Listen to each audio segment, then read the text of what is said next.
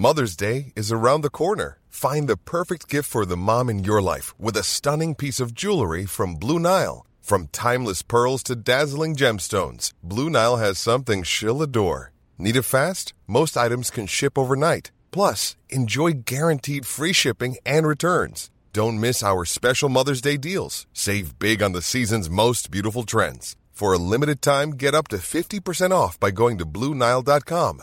That's BlueNile.com. Burrow is a furniture company known for timeless design and thoughtful construction and free shipping, and that extends to their outdoor collection. Their outdoor furniture is built to withstand the elements, featuring rust-proof stainless steel hardware, weather-ready teak, and quick-dry foam cushions.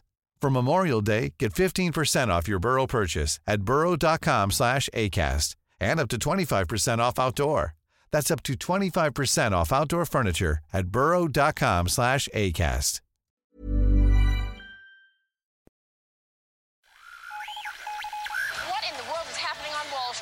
Economic indicators. Who knows where this is going to end up? To understand the economy, you have to understand human nature. This podcast is powered by ACAST. Now, come here, till I tell you. This is our hundredth, hundredth podcast. Thank you so much for listening, for giving us your time. I know people are busy. I know in the lockdown people might not be busy, but an hour listening to us rabbiting on is an extraordinary gift that you've given us. So thank you so much.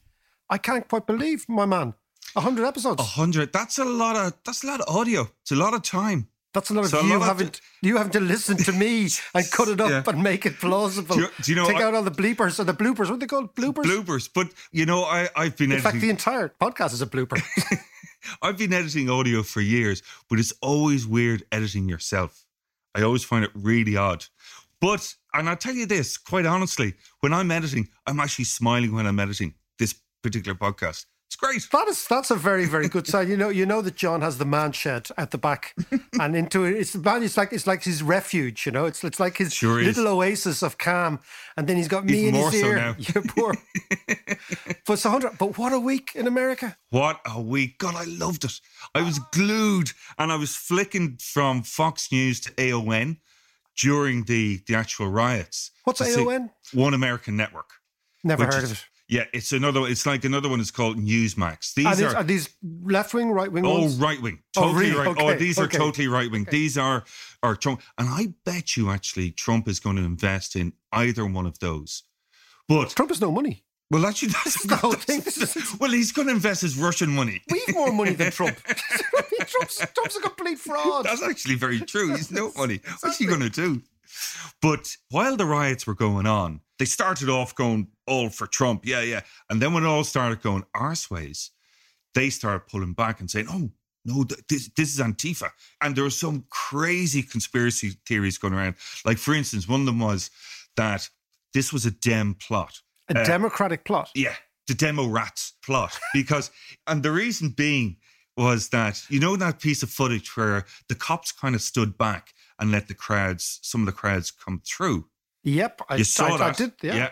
Well, they were saying that this was timed so it would coincide with the debate for the voter fraud part of the debate that was going on that day. So what actually happened was, this is great.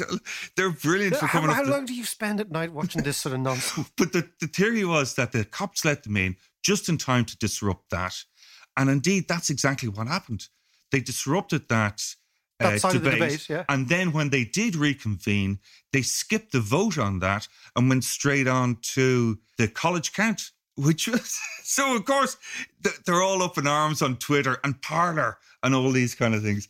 Uh, conspiracy theories. We will do oh, a man, we will do so a good. whole podcast. We on should. conspiracy We should. theories because I do quite like them, and I know you love them. I love them, but what is disturbing is that they have become so prevalent over the last few years with Trump.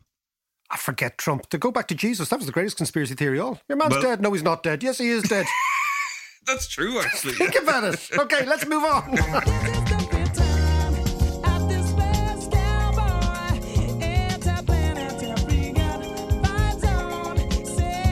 You know what I really like is your, your new Jamiroquai look today. Are you digging and, it? the, and the Daniel Boone pelt and the buffalo horns and all, channeling your inner Daniel Boone, that extraordinary stuff, you know. But he's he's my standout character, by the way, the yeah. Jamiroquai dude. Okay. Well, he's at all of them. He was at all the BLM ones as well, apparently. So he's just he's kind of a, a serial protester. Yeah, but there, I mean, there is, but there is a serious point here. I mean, there's a really serious point about. I mean, actually, what is interesting, we're going to talk all America today. We're going to mm. go and talk to Tom Frank in Kansas. He's in. Brilliant, yeah. Washington. We're going to talk to him in a second. But it's interesting. There was two Americas on display this week. There was Jamiroquai and his mates, Yeah. right? Proud Boys, Trump, etc. The chaotic end to the Trump presidency, the carnage that he talked about this time last year. He talked this time four years ago. He talked about American carnage. There it was, his people. But also there was an extraordinary other America on display, which was what happened in Georgia, right? Yeah. In Georgia, you get now Raphael Warnock, a black man, and Jon Ossoff, a Jewish man, for the first time, right? Yeah. In think about Georgia. Georgia is the state where the Ku Klux Klan was refounded in 1915. Okay. Okay, so deep Georgia.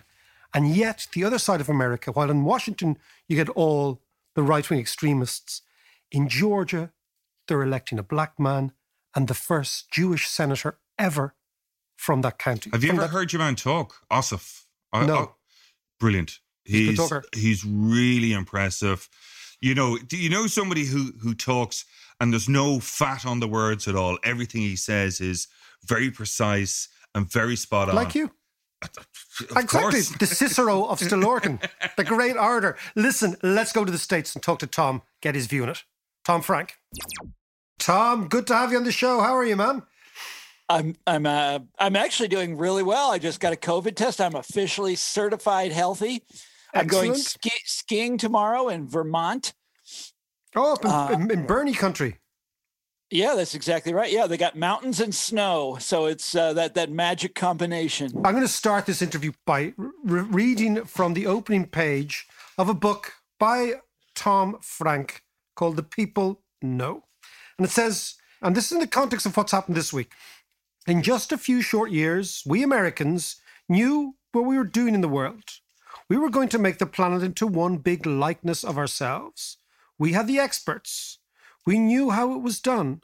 Our policy operatives would de radicalize here and regime change there. Our economists would float billions to the good guys and slap sanctions on the bad guys. And pretty soon the whole world was going to be stately and neat, a place that was safe for debt instruments and empowerment seminars, our hors d'oeuvres in the embassy, the gardens, the taxis we hailed on our smartphones, democracy of the we sang. What Yes. has happened to that? yeah, did you notice the reference to Ulysses? Did you notice the echo from stately and neat? Oh man, that's Stately, plump, Stately Buck plump. Mulligan. we did Buck Mulligan last week here, but tell me about America right now. What's your take? Oh my God. Uh, well, it's crazy. Okay, so the last couple days, you know, I haven't even been able to sleep. It's been that that bad. I, I'm here in Washington, so I take it personally. Uh, with one branch of government basically incited an attack on another branch of government. Uh, absolutely nuts. Uh, and the day it ha- I couldn't believe it happened. At first, I thought it was kind of amusing, and then I was like, "Oh my god, what the hell is going on here? This is terrifying." You know, they they beat up cops. The cops shot back. You know, it's it's absolutely nuts. And and uh, I say this as someone, you know, we've had a lot of protests over the last year. You know, I was in Wisconsin ten years ago when they occupied the uh, Wisconsin State Capitol building, but this is different. This is, you know, this is this is riot. This is I don't know if I'd call it an attempted coup because it's too stupid for that. These people didn't know what they were doing. I mean, they had it, it obviously was premeditated. Don't don't get me wrong. They ha- they had thought this through. I don't know if Trump thought it through, and his leadership is just absolutely and utterly disgraceful. And uh, I think they they should remove him from office, but I, I don't know if they're they're not going to be able to. Okay, you think, Um, but you think they could and they should, even with ten days should. to I go. think Pence. I think Pence should do it. I think he should do it right now. It's he's he's dangerous, and I think they should. The Republicans should come, but they've already they've already blown that. and uh, the the uh, Congress moves too slowly to get him out. He has 12 days left. That Congress moves too slowly to get him out in that time. They're just they're just too damn slow, and you, you, there's no point even trying it unless they've got the votes to actually remove him from office. Just impeaching him for symbolic reasons is pointless. They've already done that. You know, and by the way, this is real. I thought the last impeachment was, um, you know, iffy you know it was like why are they doing this i don't and, and they themselves they dropped it as an issue biden never even talked about it you know uh, during the campaign but this is real he needs to go they need to get him out of there and one of the reasons they need to get him out of there is it would block him from ever running again if they successfully removed him from office. But we we digress. So the country is people are really shook up. People are frightened. Although when i you know i talk to my relatives and i talk to people i know back in kansas and they're really not that upset about this. For them it's something distant and far away. And they've seen riots on tv all summer or what they call riots you know? And uh, it's not that shocking for them but for me it's it's really upsetting. Now we also had an election I haven't spoken to you since exactly. November, right? And, and, and so, the, so the Democrats have, have have come away with a majority. So the Democrats have have won, and they and they they won the presidency, and they've got the Senate and the House of Representatives, although uh, both of them just by the skin of their teeth, very very narrow majorities. In fact, in the Senate, it's going to be tied, and they're counting on their Democratic vice president to cast the tie-breaking vote basically all the time. This is not a great recipe for ruling for legislating. But but but, it, but, but the thing is, Tom, it is a recipe in the sense that you know if you look at Trump, you know, people talk about Trump, and we, we I want to talk about in a second Trumpism, Trump movement, the relationship between the Tea Party and where it all comes from. But the balance sheet for Trump at the end of the day is chaos at the end. The Republicans have lost the presidency, the Senate, and the House. Yeah. So this is so Trump's is, lost you know look it, it's that's that's typical. He's been a when you're a lousy president that happens. the thing is that this doesn't spell the end of Trumpism. And the, the I mean, one of the things I would draw your attention to is that every pundit uh, expected that the election in November, you know, t- a month ago, to be uh, an overwhelming Democratic victory, and it wasn't. It was uh, it was a narrow Democratic victory, and in in the House they actually went the wrong the wrong way. Uh, the Democrats lost seats rather than gained them, and I was surprised that Trump's vote increased as much as it did. That was really strange. I was very surprised by when you when they did the when they sort of drilled down into the you know whose votes changed that Trump did as well as he did among Latino communities. You saw the results in those uh, counties along the Rio Grande in Texas. Uh, that's quite impressive, you know, remarkable what he did. Uh, and but then the, the the places that went for Biden are the kind of places like where I grew up, and I can tell you some great stories about this. So I grew up, we've talked about this before. I grew up in Johnson County, Kansas. This is the affluent suburbs of Kansas City, Missouri. It's Kansas City is right on the state line. And uh, the sort of historic part of the city is in Missouri. But beginning in the 1950s, the, well, earlier than that, but mainly in the 1950s, the city spilled over into the state of Kansas. And that's the part where I grew up. And it was, it's always been very, very wealthy, still is and you know excellent public schools the whole thing you know that, yeah. that rich white people do when they're all in this little suburban county by themselves.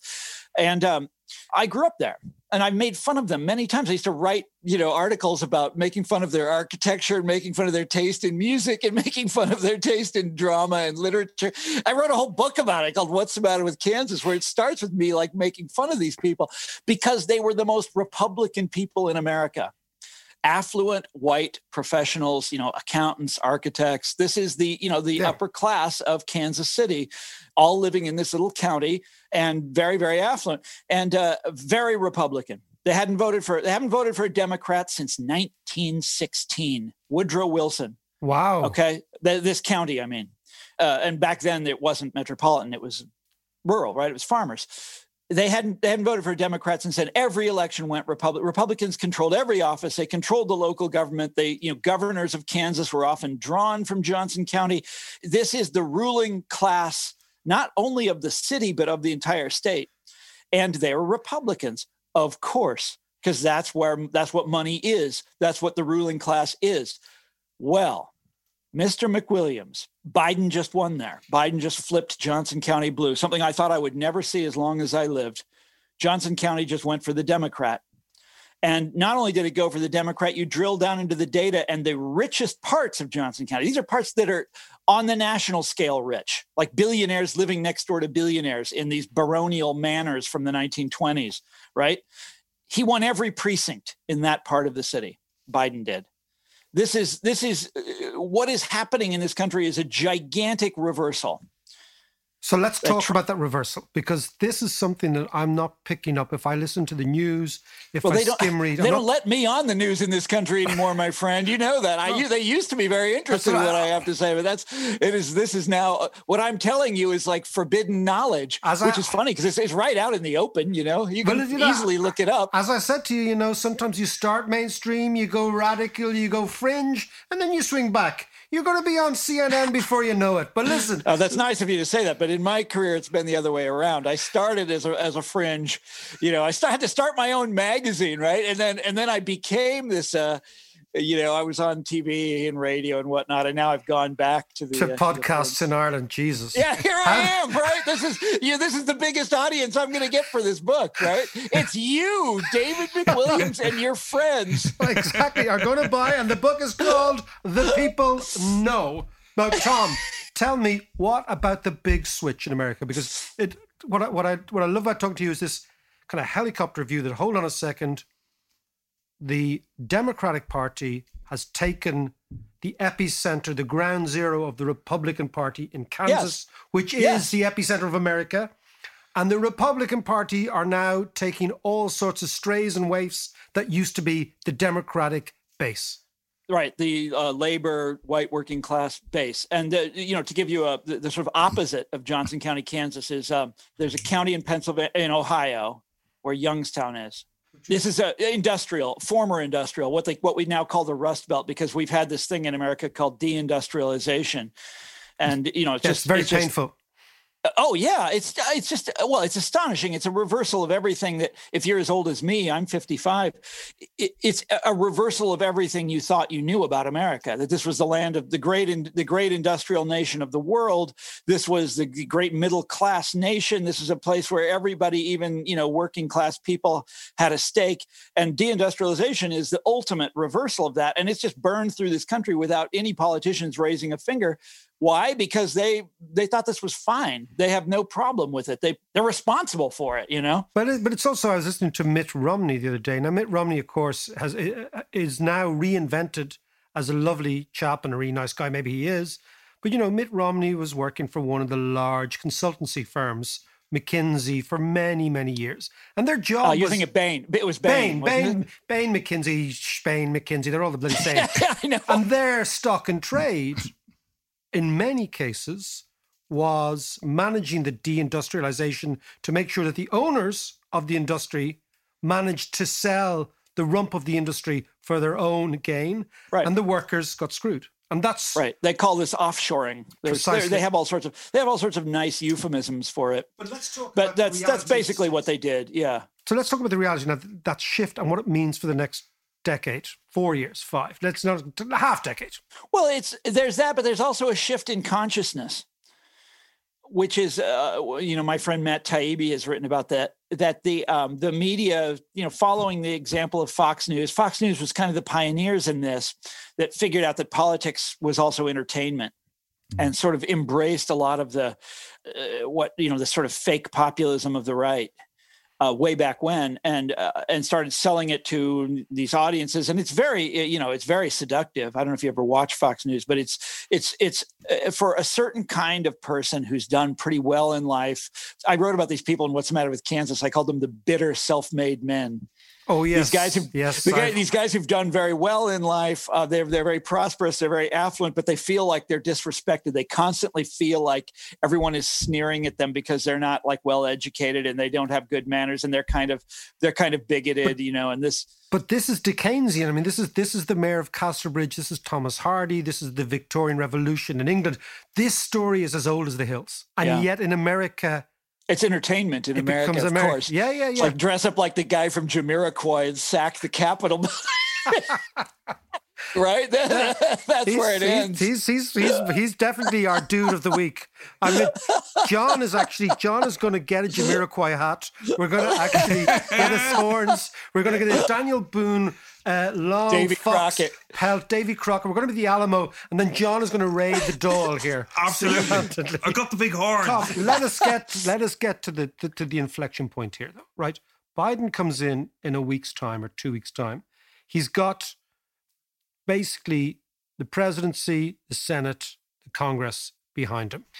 The Trumpian revolution has been paused and has been besmirched and badly tainted by the last yes. couple of days. What happens Yes. So, look, I'll tell you what I hope happens. I'll tell you what's going to happen. Okay. What I hope ha- happens is that Biden steps up and unleashes a second New Deal and, you know, energetically distributes vaccine, energetically props up the economy, pulls us out of this tailspin. You have a booming economy, and Biden or some other Democrat is triumphantly reelected in four years, and and that's the end of this nonsense. And Biden also unleashes the labor movement. You know, uh, changes the laws so that it's possible to form a union in this country again, and that that which would change everything. A couple of other structural things you can do that would completely change the landscape and make sure that Trumpism disappears. Uh, he's not going to do those things. Okay. Biden is 78 years old. He's older now than Ronald Reagan was the day Ronald Reagan left office and flew back to California. You watch his speech, there's no energy there. Um, he gets angry. You see flashes of anger from time to time that are often disconnected from, I mean, it's not clear what he's angry about. You don't, I don't see the the kind of energy there that is required. Look at the cabinet he's assembled. It's uh, it's just Obama 2.0 it's the cabinet that Hillary would have assembled. It's a whole lot of p- glittering prize winners, Mr. McWilliams. People with um, Yes, with with very nice people with advanced degrees, people Yeah. with uh, uh, you know people who've won all these you know uh, Rhodes scholarships and all this other bullshit that Democrats now you know respect so highly. Uh, these are not people that are going to make waves. These are people that are, ex- I mean, the, what are the words that I, I like to use to describe Democrats? They're satisfied. These are satisfied individuals. These are incredibly complacent individuals. These are people that don't think they have anything to worry about because, you know, the official strategy of the Democratic Party is wait for demographic change. You don't have to do anything. You don't have Yeah. to serve anybody. You don't have to deliver anything. Demographic change is the only thing that matters, and it's going our direction. So don't do anything. They feel no concern for the working class as working class people, deindustrialization, et cetera, all the things we were just talking about. The- I mean, if anything, it's the other direction now. I mean, there's been this whole, you know, you wouldn't know this if you hadn't been in America the last couple of years. People hate what they call the white working class now, eh, which is, by the way, either uh, an absolute majority of the population or real close to it. I mean, over 50% Yeah. of the population this country. And and the uh, the sort of pundit class and the well, you know, bien pensant, you know, right thinking uh, professionals hate these people. I'm telling you, David, this is not a healthy situation. And When the party of the left despises, you know, a big chunk of the working class, that's not that's not good. Anyhow, this is this is Biden's team, and I do not expect great things from them. And I expect, on the contrary, that they'll sit around and they'll fiddle around for two years. The the rollout of the vaccine will be a fiasco and a disaster, and that the next Trump to come bubbling up, Trump himself is, I think you're right, permanently disgraced. I think Josh Hawley is permanently disgraced. I think um, Ted Cruz is real close to that, but there's a bunch of them that aren't. And you'll see one of you know Mar- sure, Marco and, and, and me- memories are short, and people move on, and you know, Right. And uh, you're going to find that a lot of America isn't really upset about what they just did because they don't know it. They don't know about it. They don't, you know, this is inside Washington stuff. They don't know. But, but, but what- also the latest polls, uh, to the extent that you can actually trust them, given what's happening with polls, are saying that amongst Republican voters, the majority, it's a small majority, but the majority think it was okay amongst Republican voters. Jesus Christ. You know, so like, I actually, I, I, I've spoken to some of them who thought, who, who said, well, this is no different than what Black Lives Matter was doing all summer. precisely, summer. yeah, exactly. So I mean, so you're, and this is this is this is what I want. So it's this idea that the the meritocracy, the educated class, as you said, the, the glittering prize class, has taken over the Democrat Party. The Democrat Party allowed itself. It's because this strange sort of triumvirate of Wall Street, Silicon Valley, and Hollywood being their their sort of totemic heroes, Yep. okay, rather Yep. than blue collar workers, right? Yep. So the blue Yep. collar worker, to the extent that he or she is still around, and they are around, they've got to find a new home. Trumpism is a home for them.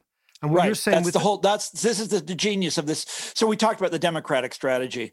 I want to take you back for a second to the 1990s when the all of these things, these strands first came together and the Democrats realized that they had a winning a, a possibility of winning with this professional class approach, Bill Clinton administration. Yep. And they they had a saying, and th- this was these trends were already manifest at the time. I wrote a book about it at the time called "What's the Matter with Kansas," and they these trends were already manifest. You could see this happening, but they had an answer to it. And the answer was you talk about black voters who Clinton massively pissed off with welfare reform, I mean, insulted with welfare reform, the crime bill, et cetera. And you talk about working class voters, union members who he massively, these are two huge elements of the Democratic constituency at the time. Unions who he massively pissed off with NAFTA and various other trade agreements. And what was the Clinton Clintonism's answer to these groups? You know what it was they have nowhere else to go until they They're went to the Tea. Party. Until Trump came along. And Trump is like Trumpism or the Tea Party, however you want to put it, but Trumpism gave them somewhere else to go. And that's the whole genius of this. You remember Trump's eh, slogan or one of his slogans in 2016? He would say to black voters, What do you got to lose? You know, give it a, give me a try. And that was really cynical and um, and, and and misleading. But but but also kind of factually accurate. He's yeah, but it was it was it was exactly the right thing to say to people who have been taken for granted by the Democratic leadership for so long. And uh, you did see some movement, by the way, in this election uh, a month ago among Black voters toward Trump, which is, you know, um, not that surprising because they're, the Black voters support the Democrats so overwhelmingly that I mean, which there's only one way for them to go, really. But the the the movement among the white working class has been shocking, startling. Well, that's happened over the last 30 years. And then now the movement among Latino working class voters, that's starting now. But this is all, look, there is precedent for all of this. So in the New Deal days, one of the main elements of the New Deal coalition was what was Catholic voters. This is overwhelmingly working class white people. And they, uh, over the years, they developed different ways of talking about them. And in the 60s, the term was the white ethnics. They called them white ethnics.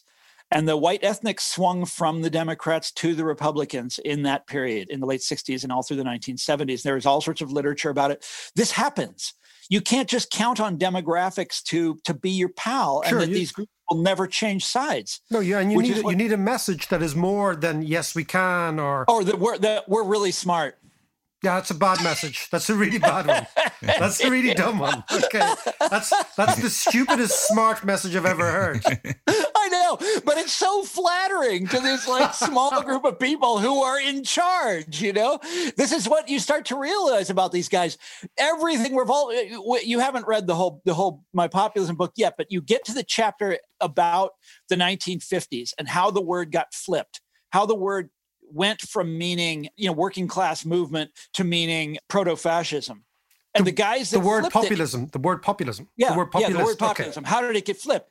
And the uh, the guys who flipped it were these intellectuals, and they did it like uh, because they themselves personally dislike the idea of working class movements being in charge. They want themselves to be in charge, and that's why they flipped it. It's to discredit the other, like uh, the, this main element of the Democratic coalition. But listen, we could talk for hours. Let us conclude, Tom Frank, okay, on the United States. What you're saying to me is populism has taken a side movement, right? But it is, you think it's the movement of the future in the States. Is that what you're saying? Look, I, I use the word populism differently than you do. I think, uh, the, look, uh, there's no question but that working class anger is the future. The problem is that the party of the left in this country has completely lost touch with it, and the party of the right uh, appeals to it with all this kind of made up crap, you know, like QAnon and whatever the hell it is. And um, look, uh, as I've said to you before, we are in the middle of a vast historical experiment in this country. What happens to a middle class society when there is no left? We successfully killed the left in America. There used to be one, but we killed it. And we're now in the middle of a great experiment in this country to see if you can have a middle class society without a political left. And what we're learning, what happens, you know, what who did the left used to speak for? Well, you you and I are old enough to know it spoke for working class people. That's yep. what the left was about. It was about economic concerns. And you have to, in America, you have to really dig to find that out. People don't even know that, that that's what the left was about. So you take that away. And it doesn't matter what you know or what you think you know. These people are going to be angry these people still have their grievances. Their grievances are legit. They really they really are pissed off about what's happened to their way of life. Well what's going to happen is that the party of the right which is we have a robust party of the right in America, they are going to invent, you know, extremely clever ways of reaching out to, and maybe not even clever, you know, they'll, they'll happen upon them randomly, like Trump did. You know, he's just he's just throwing shit out there in 2016, and the audience cheers at some of it, so he keeps saying it, you know, and they learn uh, by trial and error to do this stuff, and and eventually he's got these people on his side. He's reached out to them with some other grievance, some made up way of talking about their problems and re, and, and despising elites, et cetera, et cetera, et cetera. And they're going to they're going to succeed. And this is going to go on. And uh, one other thing I want to tell you about the, the right, you know, from my years of studying them, we've just seen an incredible outrage here. What the right does in this country is they build on their outrages. This year's outrage is tomorrow's norm. And this will go on and on and on uh, until the day that the Democratic Party finally figures out that just, you know, throwing your PhD in people's faces isn't good enough, you know? Demanding that the world get down on its knees and respect you is not enough. That's not going to pull it. That's not going to win in a democracy. Tom, can I just ask you a quick question just before we finish up? Yeah. Just to take you back to the Biden cabinet and how yeah. they structured that. Is the expectation in America that these first four years of the Biden administration, probably the only four years actually, well, but, but, he's going to do well if he keeps going. Yeah. but is the expectation that he's going to try and reverse or fix everything that Trump did? Well, Biden himself has said he's not going to do that. I mean, he's also said that he that he could. So Trump uh, got a lot of things done through executive orders, uh, which uh, Obama did before Trump. But Trump, it was obviously massively more consequential. And so everything that Trump did by executive order, Biden can reverse by executive order. But Biden has already said he's probably not going to do that. Look, what they're counting on is uh, in American politics, it's not the first four years, it's the first hundred days that matter. This right. goes back to Franklin Roosevelt, who had a really spectacular first hundred days, got world changing, you know, history changing legislation done. And uh, I, I haven't seen any indications that they're planning anything really, really great. You know, there's been a lot of suggestions out there, but look, we all know what has to happen. He has to go after COVID uh, in a, in a you know really aggressive way. He has to turn the economy around immediately, and I haven't seen anything that indicates they know how to do those things, and which is which is depressing. Yeah, it seems like a tall order, all right. No, it's not though. They can do it. We've done it in the look. look Democrats have done it in the past. The amazing it thing is, in, 19, so in 1948, New York City vaccinated some outrageous number of people in the millions yeah. in a matter of in weeks. a very short amount of time. In a matter yeah. of weeks. wait, they did that. We've done that many times in this country. Uh, have you? So I, I, I know you wanted to wind up, but my dad is 92. I just went on the Kansas the Kansas you know health department website to try to figure out where he goes to get the vaccine. And you should check it out because it's like they've developed this whole protocol for handing out the vaccine. It's enormously complicated. There's no indication of where you go to get it, where how, where you sign up, where you put your name. It says that that people his age will be able to get it at some point, but it doesn't say where or how or how you can make contact with them. There's no indication. It's just this massive, extremely complicated program of who gets it before who else. And it's like, wow, you really do, you put a lot of money into devising that scheme, didn't you? You know, it's just like roll the fucker out, get it out there, have yeah. it in every every elementary Everything you said school. there sounds and, incredibly familiar. Exactly what's happening here, and Do you know why I believe it is? And we'll leave it on this. You might just have a, a last beat in this, Tom. It's because the public service has been infantilized by consultants.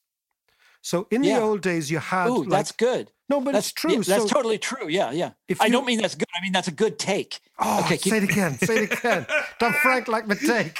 No, but it's That's true. a brilliant take. That's a Oh, brilliant take. it's the best take I've heard of for years. No, but if if you disembowel the public sector of the bits of the public sector that are difficult, like how do we react to crisis, like how do we plan things, etc., and you give it to Bain and McKinsey and all these crowd, then when actual fact, when something actually happens, the public sector is not capable of reacting because you've gutted it of its competence.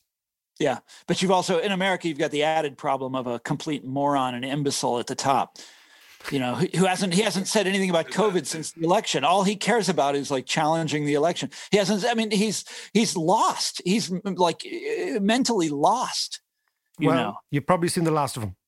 Yeah, thank goodness. You I know, doubt I'm going. I'm going skiing tomorrow. I don't. When I come back, he's going to be gone. I'm not going to think about him anymore. Tom, listen, take care of yourself. yeah, this was fun. Okay, excellent. Thanks, As always, Tom. See you All soon, right. man. So long, guys. Hiring for your small business? If you're not looking for professionals on LinkedIn, you're looking in the wrong place. That's like looking for your car keys in a fish tank. LinkedIn helps you hire professionals you can't find anywhere else, even those who aren't actively searching for a new job but might be open to the perfect role. In a given month, over 70% of LinkedIn users don't even visit other leading job sites. So start looking in the right place. With LinkedIn, you can hire professionals like a professional. Post your free job on linkedin.com/people slash people today. One size fits all seems like a good idea for clothes until you try them on. Same goes for healthcare. That's why United Healthcare offers flexible, budget friendly coverage for medical, vision, dental, and more. Learn more at uh1.com. Quality sleep is essential. That's why the Sleep Number Smart Bed is designed for your ever evolving sleep needs. Need a bed that's firmer or softer on either side? Helps you sleep at a comfortable temperature? Sleep Number Smart Beds let you individualize your comfort so you sleep better together. JD Power ranks Sleep Number number 1 in customer satisfaction with mattresses purchased in-store. And now, save 50% on the Sleep Number limited edition Smart Bed for a limited time. For JD Power 2023 award information, visit jdpower.com/awards. Only at a Sleep Number store or sleepnumber.com. There's always great mileage in Tom, I have to say. Ah, he's he's one of the, he's actually he is his writing is exquisite. I mean, it's Yeah. unbelievably beautiful prose. I mean, it's he writes beautifully, but his analytical brain is second to none. But you know what was interesting now is all the stuff that he was saying almost echoes what Steve Bannon was saying in Fire and Fury. Remember from a couple of A couple of years, ago, yeah, yeah, Yeah. the big the big book about Let Trump. me, yeah, let me read you a quote. He says, Trump, in Bannon's view, was a chapter or even a detour in the Trump revolution, which had always been about weakness in the two major parties. The Trump presidency, however long it lasted, had created an opening that would provide the true outsider their opportunity. Trump was just the beginning. And in actual fact, Trump tweeted recently, and in his so called concession speech, he kind of referred to that himself. He said, To all my wonderful supporters, this is only the beginning. But I think it's, I mean, if you think about what Tom is saying, you think about what Steve Bannon is saying, what they're saying is America is going through a huge experiment. Now, the Mm. interesting thing is politics kind of tends to go like that. Politics and economics go in long, long cycles. And when you're in the middle of an inflection point, you don't really see it in the context of cycles. Yeah. But I think, you know, what they're talking about there is the white working man and woman and where they find themselves in society and where they're going to go. And these ideas, John, like the idea that Trump is talking about, or Bannon is talking about, or Tom was talking about, is American nativism. It's Mm. basically a fear of the other. So when you get threatened, what you do is you identify the other and you say, they are the problem. Yeah. And this is one of the things, and it's very, very deep. You know that book I, I really like to refer to, How the Irish Became White By, Oh, yeah. by Noel Ignatiev. It's a fantastic. Ignatieff, yeah, it's yeah. a brilliant. And actually, his son Michael Ignatieff was a liberal politician in Canada, and so these are very, very interesting Canadian family. Hmm. But that book, right, talks about how the Irish became the targets. So the Irish were like the Latinos or the Asians or the blacks of now. Yeah, of their time, And the, yeah. I, the idea was that the the Know Nothing Party, which was a nativist party, which is Yeah. actually called the Order of the Star Spangled Banner. It's quite a good one, right?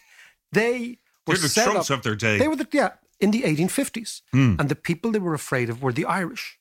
It's, it's again, it's quite it's, it's it's this culture idea. They also blame the Irish for mixed race kids, for mulattoes. And if you actually look at that book, how the Irish became white, Yeah. there's a whole chapter on the census of 1850. I know this is the sort of stuff I like. Yeah, You're- yeah, you're- yeah. I know you're nodding off there, right? Okay. But the census of 1850 identifies a new phenomenon in urban America called mulattoes, mixed race kids. Yeah. And overwhelmingly, the mothers were Irish. Overwhelmingly.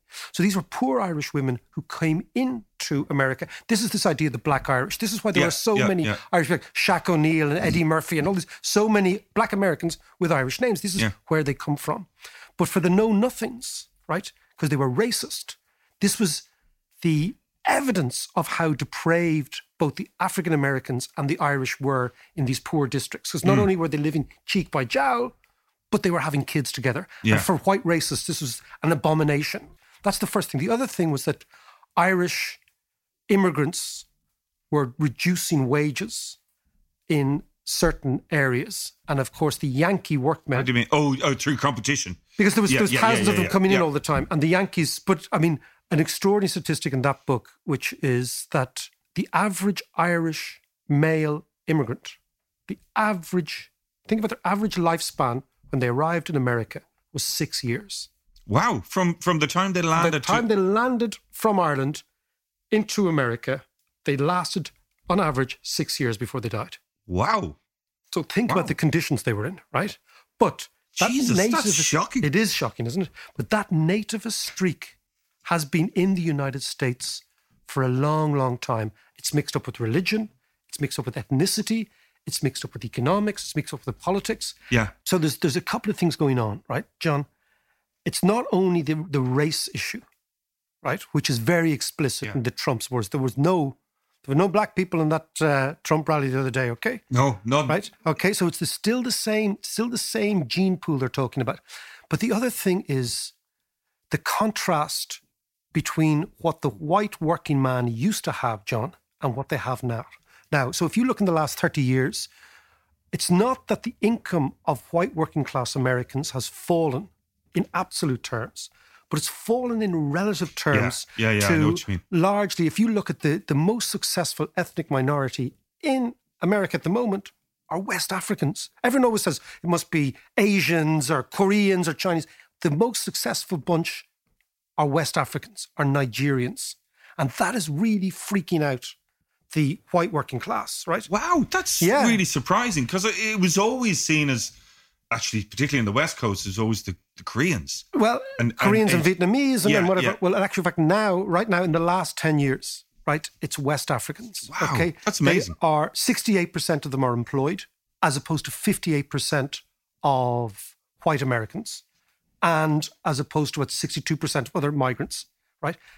And also, six out of 10 Nigerians have bachelor degrees. So they're incredibly well oh, educated. Oh, right, okay. So, so, so, so what I'm saying is, America's in its flux, and when the white guy sees that, he sees one an ethnic nativist problem, Yeah. as he saw in the Irish Yeah, yeah. nearly 100, 200 years ago, and two, he's looking at his own position relative to those coming in, and this is what's driving this extraordinary fear on their part. And it's the fear of the other. Now, the problem for them is that it's going to get worse, not better. I mean, what you're looking at, John, is if you go back to the nativist movement and you look at history, every big geopolitical event, every big change, whether it's technological or economic or whatever, has opportunities and costs. Hmm. And in America, there is this nativist streak that they feel threatened by the change, right? Yeah. So if you But look people at generally feel threatened by change, don't yeah, they? Yeah, they do. They do. Yeah. But I mean, the point is, you can't stop the change. This is the interesting thing. Yeah, yeah, you, yeah. you can't, like what those guys were trying to do the other day in Washington is stop the change. Yeah. Right? And refashion the world Stop the to a steal. world. Yeah. But they want to refashion the world into a world that suits them. And that's not happening anymore. Yes. And of course, then, if you become afraid, you look for some political party to say, I'll look after you. Now, traditionally, it used to be the Democrats. This Yeah. is Tom's point. Traditionally, the Democrats says, we're blue collar guys, we're going to look after you. Yeah. But because the Democrats have got into bed with the PhD class and the rock and roll class and the Hollywood class and the Wall Street class, they're about as different to the average white middle class American as we are, or as Asians are, or as Africans are to them. I mean, it's a totally different culture. It's a totally different. This is the meritocracy thing that we've been talking about. Exactly. It's the Yeah. same idea. So then you think, oh, what happens to the middle class in America if nobody's looking after them? If they're threatened, if they feel threatened, Mm. right? They become radicalized. They say, okay, you don't want it. And this is back to Steve Bannon's point Yeah. that we're at the beginning of a revolution in the United States. And that revolution has been aided and abetted by sort of messianic characters like Trump. But Yeah. he's only the first of many. And of course, Oh, I- I and the so, idea yeah. is it's, it's, it's a bit like what Larry Dunne said to the cops. Remember the heroin dealer? Yeah. When he was caught, he Larry said, doesn't carry. Remember Larry? Yeah. Yeah. And he doesn't carry right, but he said to the cops, You think I'm bad? Just wait till what's coming behind you. He said that to Dinny Mullins in the 80s about Jesus. drug dealing in Ireland. Because he'd seen it, because he'd been buying the drugs around Yeah. the world. And he said, You think I'm bad? Wait till see what's coming behind me. That was send a, It's really shocking. Yeah, yeah. spine. Just it? giving you a bit of my Larry Dunne, a little, a little Larry Dunne. But uh, to go back to the point about the white middle class in the states, right? The problem is in the beginning of all these iterations, all these things, it's maybe the working class guys in the factories get affected. But what the Americans don't seem to appreciate is that America itself is going backwards. Yeah. America itself is declining. If you look at the trends for the next decade out to 2030, what you basically see is the world's power shifting towards Asia. Yeah. Okay? Yeah. And the Americans themselves are just part of a process. So various iterations of the middle class in America are going to be affected by this. It's not just going to be limited. But this is also a large, large part of it is of their own making in terms of globalization. And as we spoke before about the cheapest supply chains and all the rest, they've left all these, as Tom referred to, rust belts. Well, yeah, absolutely. And I mean, but the Rust Belt was the beginning of deindustrialization. And this is extraordinary. To answer your, your first part of that question, you're absolutely right, is that what the Americans, it's not the Americans, Is in general, we've always said in the podcast, that there is no equilibrium in economics. Mm. Economics is like a living organism. It's like Gaia. It's like, you know, it's like Yeah. the earth, right? Yeah. And it keeps changing. So you, a little fire here and suddenly something else changes over there. It's that idea that the, the global economy is a hypersensitive ecosystem. Yeah. So you can't localize things and say, we're just going to make it work there Yeah. because everything reacts, everything innovates and changes. But so the United States is kind of caught now in a sense that they are in the beginning of a process or in the middle of a process where a bit like happened in Britain, you know, in the 1950s, I think one of the British prime ministers, I think was Anthony Eden, just Mm. said, we're now in the business, business of managing the decline. Right. So it's not Oh, about right, being the top dogs anymore. Yeah. It's basically, you know, we were top dogs. Now we've got to manage the decline. And I think in America, there isn't that sense that they're now in decline. What is happening? If you look at the, the, the figures, so 2030, there's going to be more female millionaires than male in the Yeah, world. that's an incredible stat. 2001, 15% of the world's wealth was held by women. In 2030, it's going to be, think about it, it's going to be 55%.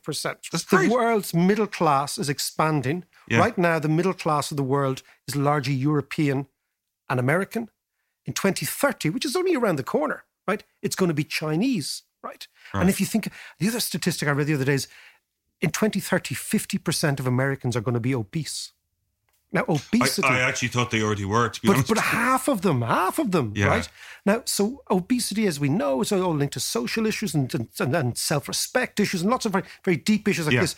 But what is happening is a gap is opening up in the political market for a new political party, a new ideology. Mm. And what we're seeing now is that although the Democrats have won the presidency, the Senate, and the Congress. So Yeah. it looks like a slam dunk to the Democrats. What's actually happening is the momentum is still with the nativists, as the likes of Bannon talked about. Yeah, and Trump is is talking about it as well. Yeah, but like I mean, say, he- Trump, Trump will come and go. the the Trumpism, that nativist idea, he basically lit the spark. Yeah, he, he did. And you know, what Tom's talking about deindustrialization, I mean, that's real, John. Yeah. That is real, and it's critically important to try and understand the anxieties of people who feel threatened in every society.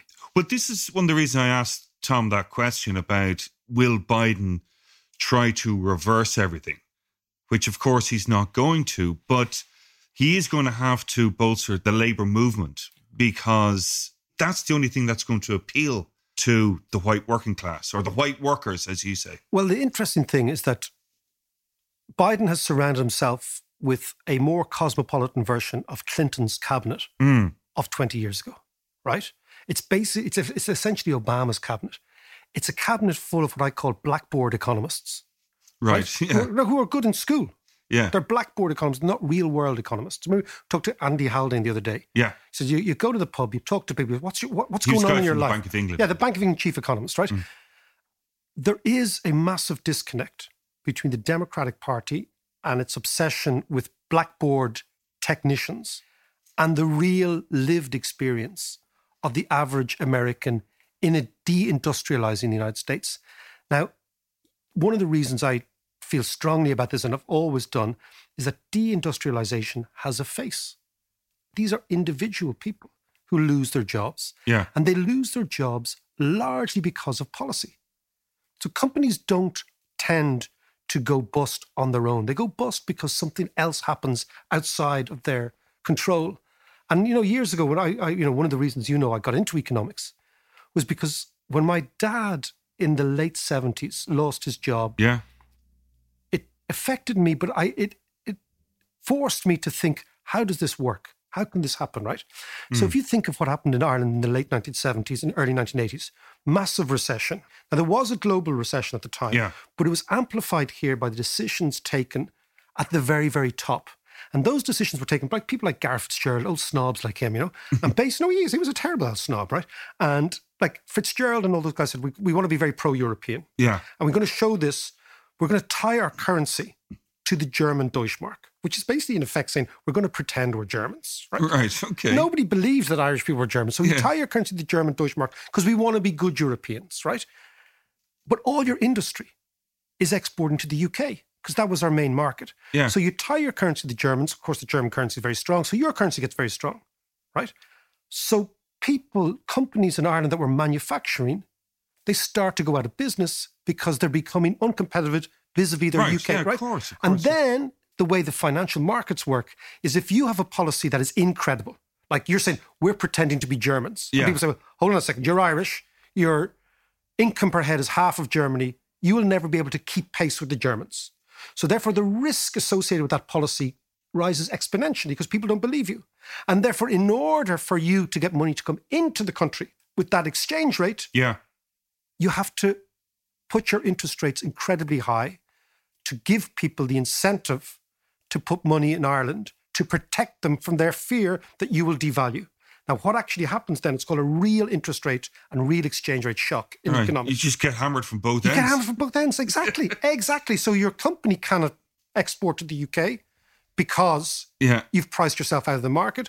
But all companies have debts, and your debts suddenly go through the roof. Yeah. And those companies collapsed. And what really annoyed me about, again, the Garret Fitzgeralds of this world and the economic policymakers was when I was in college trying to come to terms with all this and figure it out in my head, Mm. The only institution, so huge swathes of Irish manufacturing were destroyed in two or three years, right? Yeah. And unemployment went through the roof, right? The only institution that those fuckers were interested in saving was Bewley's. do you remember this in the I 80s? do. Front Weird. page of the Irish Times, Garret Fitzgerald saying, we must save Bewley's. I'm like, man, you've just destroyed the manufacturing base. Give me a break now. I, I don't get it. Fellas in paint factories don't take coffee in the morning, right? But I remember I was sitting in Trinity thinking, I'm doing economics.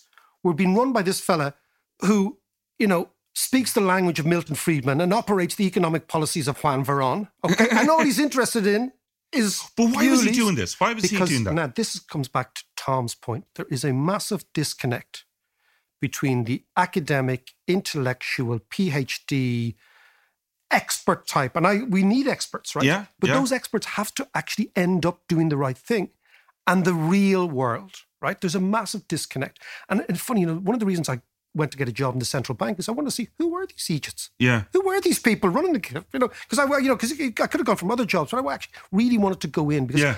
I'd read the economics and I'd read what they were trying to do, and I could see what happened to my dad, and I could see what happened to loads and loads and loads. I mean, we're talking thousands, tens of thousands of manufacturing workers in this Yeah. country, tens of thousands, right?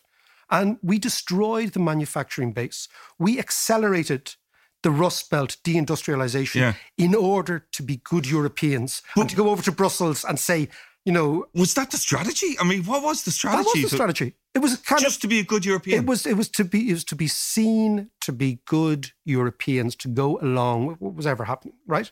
Now the cost to that, the cost of that policy was monumental. But because, and I really do believe, because there weren't that many economists around to popularize, to understand it, to say people didn't see what was going on. That's the problem. That's why this generation is much better. Yeah. Because it's transparent and people see what's going on and they get different ideas and, and whatever, you know.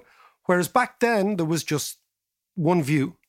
And and also if you took an opposite view, you were ideological, right? That there wasn't any place for the, the thinker who's not really ideological to Right. actually there, there wasn't a stream to swim in. You had to be either left or right Yeah. or centrist or whatever. But if you think at the time, the people who really got destroyed by those policies were the industrial working class and manufacturing class and people who actually worked in real industries that made things Yeah. right that really made things fast forward to the united states deindustrialization is exactly the same process but it has a face because it's families it's fathers it's mm. mothers it's brothers it's sisters. And those people rightly feel we are not being spoken to by the democratic party. Yeah. because I don't recognize the Harvard educated master's PhD individual who is supposed to be talking to me about economics. But economics for me is my balance sheet at the end of the week. It's Yeah. my wages. It's my job. That's econo- everyday economics. So Yeah. you've got blackboard economics over here, which is all fine in equations and all Yes, that malarkey that. I used to do. And then you've got everyday, what I would call kitchen sink economics which is back to our friend Xenophon from last week. Oh, yes. Icon Nomos, Yeah. the affairs of the house. Yeah. Xenophon and the Xenophonics The on a world on a world tour. I'm telling you, listen, it could be our band. It could be our band. But so into this gap emerges a political philosophy which speaks to the blue collar worker. yeah. But it's not just blue collar. What people don't understand, this is an ongoing process. So people today are in, you know, consultancy jobs or, you know, service jobs. It's the same process. And if you look at the way in which the world has changed, let's just give us a few figures on, Yeah, on yeah, this. yeah. right? Go on. Okay. Right. John, if you think of the big trends, right, Mm. the world is changing rapidly. The biggest industrial revolution is going to be in sub Saharan Africa, right? In Yeah. the next 10 years, Yeah. there's 500 million acres of undeveloped agricultural land in Africa. Undeveloped, completely undeveloped. Agricultural land or, or, or needs to be agricultural lands, yeah, but, it, but it, it's agriculture. It's, it's, Wow. it's, uh, that's the size of Mexico. Wow. It's phenomenal, right? If you think of like the middle classes, right? The American middle classes, right? There's going to be 1 billion members of the middle class by 2030. At the moment, the amount of Americans in the middle class, which is much broader than us because they describe it much broader, is 230 million. Right. By the end of the decade, there's going to be 290 million American middle classes, Mm-hmm. right? The middle class. But there's going to be 1 billion in the middle class worldwide, and two thirds of them are going to be in Asia. So this is a Right. total, total, total change, right? And, you know, what is difficult for a country is when you're top dog, when you start to decline. Yeah. Because that's much, much harder than if you're on the decline all the time or if you never ex- Yeah. experience wealth. And that's this relative idea in the United States. It, but this is not just the States, Mac. This is happening. Well, we, we talked about the 70s in Ireland, but this is happening all over the world at this stage. It's going to Uh, happen here. I mean, basically, Here, yeah. Western Europe, Canada, Japan, America, and Australia, right, are the countries that were standout wealthy Mm. 40 years ago, okay, in comparison. And there used to be this idea of the first world and the third world. And I was Yeah, quite yeah, yeah. interesting. I was listening to CNN when I was watching the other thing the other day, the Americans and the Jamiroquai and all those fellas, right? Yeah. And what was quite funny was the commentary. A lot of Americans were saying, commentators were saying, this sort of thing doesn't happen in America. It happens in the third world. Yeah, yeah, right? yeah, yeah, yeah. As if that's the that's not happening now. What's happening now is the world is changing profoundly. And here we've got to realize that we've had a good 40 years innings. As I've always said, we've done extraordinary things. But we've got to keep doing extraordinary things because the world isn't waiting for Ireland to get its act together. Yeah. It doesn't care. And we've got to figure out how do we negotiate this extraordinary change so that what is happening in the United States, which is a Trumpian revolution, doesn't happen here. So how does the broad centre remain relevant in Ireland? That's the key question. So explain that one to me. Ireland managed to, by using the tax system, Yeah. import a huge amount of new manufacturing jobs. Did that extremely well. Yeah. So we've got to figure out how do we keep that model going? How do we attract in investment and people, fuse them together with our own capital and our own people to make goods that the rest of the world wants to buy? It's not that mm. hard. That's all you've got to do, right? Can, can- can I just stop you there? Just explain one thing to me. After Garret Fitzgerald, when they wiped out manufacturing, at what point did they realize, actually, this ain't working? And where was the change? And was that a deliberate good change? question. No. Or was it luck?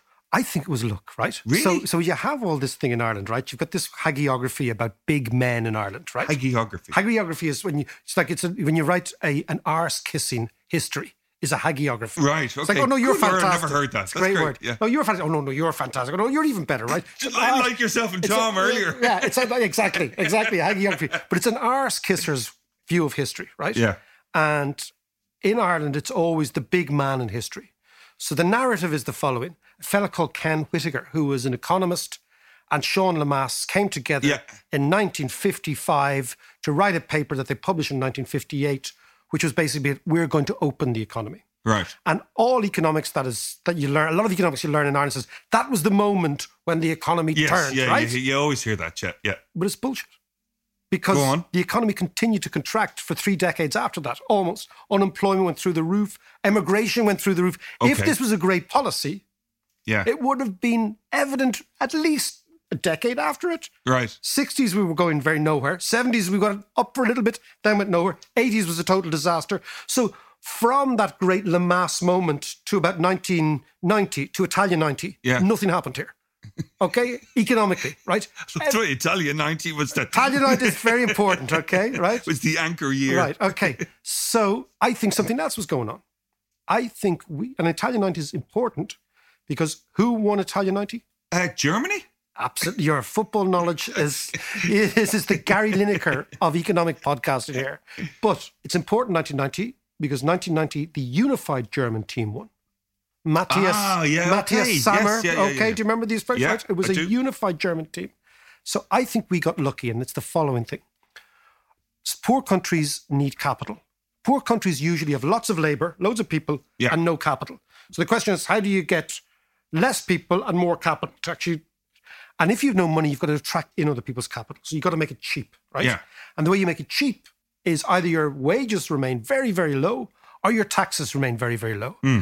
And if you go on the taxation side and if you have no capital and you go for low taxation, you don't lose anything because you had no capital taxes in the first place. Yeah. So that's what we did, right? And this was a policy that was going on and on and on with some success, uh, some small success in the 80s. But then this policy goes through the roof in the 90s. And the question is why? Yeah. What why? happened? Why? Why? Why? Nothing happened here. What actually happened was the fall of the Berlin Wall.